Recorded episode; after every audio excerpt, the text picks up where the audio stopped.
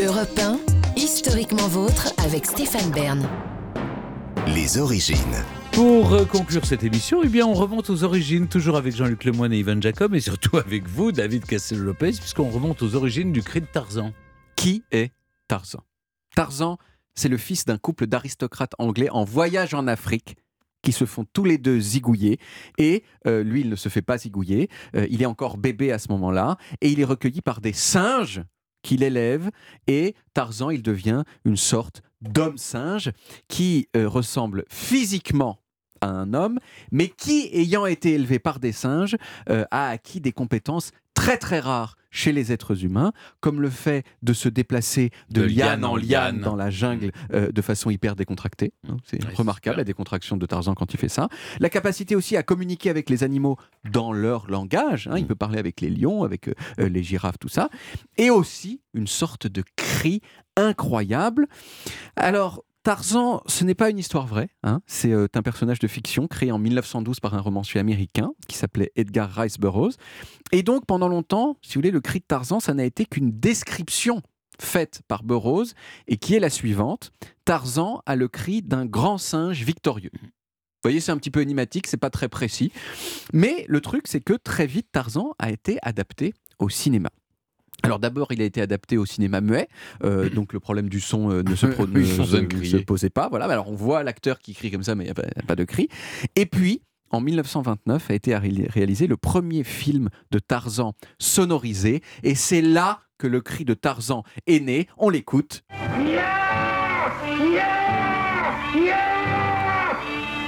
Mais qu'est-ce que c'est que ce cri Mais ça, c'est Tarzan qui s'est pris quelque chose sur le pied. Eh ben non, c'est le premier cri de Tarzan par la première personne qu'il a joué dans un film euh, euh, sonore.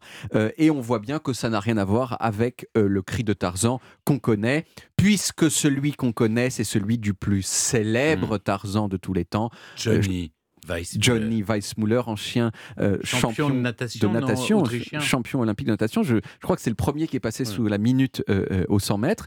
Et ce cri de Tarzan de Johnny Weissmuller, il a retenti pour la première fois dans Tarzan l'homme singe en 1932.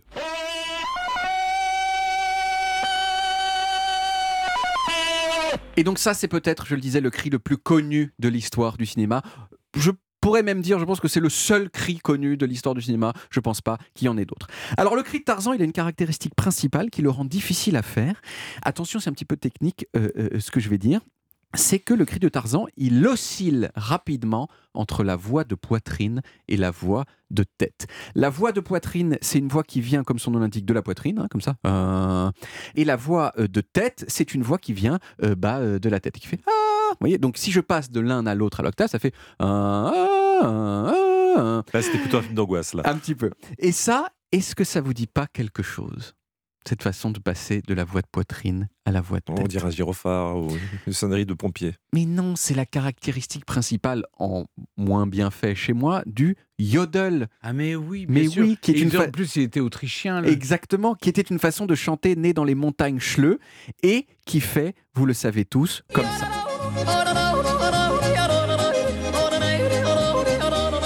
Bon, au passage, euh, il y a même des gens qui s'amusent à reprendre Jaja de Aya Nakamura en yodel.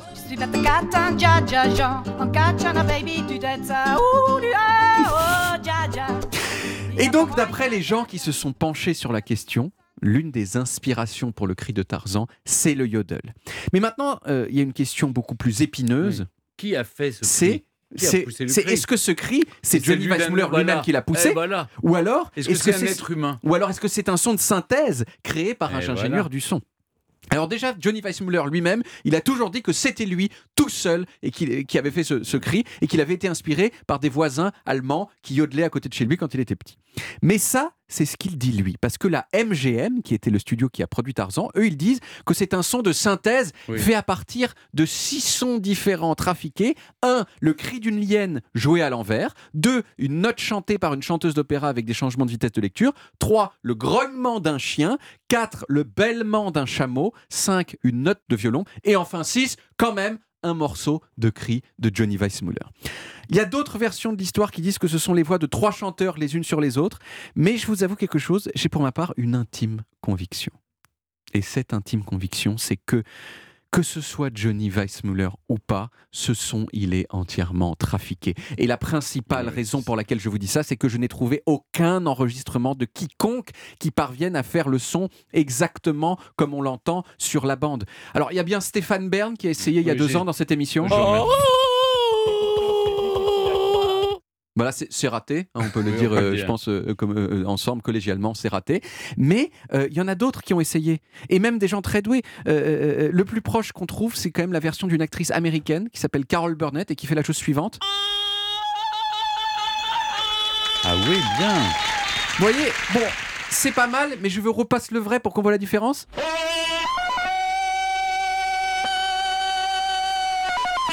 Vous voyez, j'y crois pas. Alors Johnny Weissmuller, lui, il est toujours resté sur la version que c'était lui tout seul, et il a passé sa vie à faire le cri bien après avoir cessé d'être Tarzan, jusqu'à sa mort même, dans les années 70, alors qu'il avait déjà 70 ans.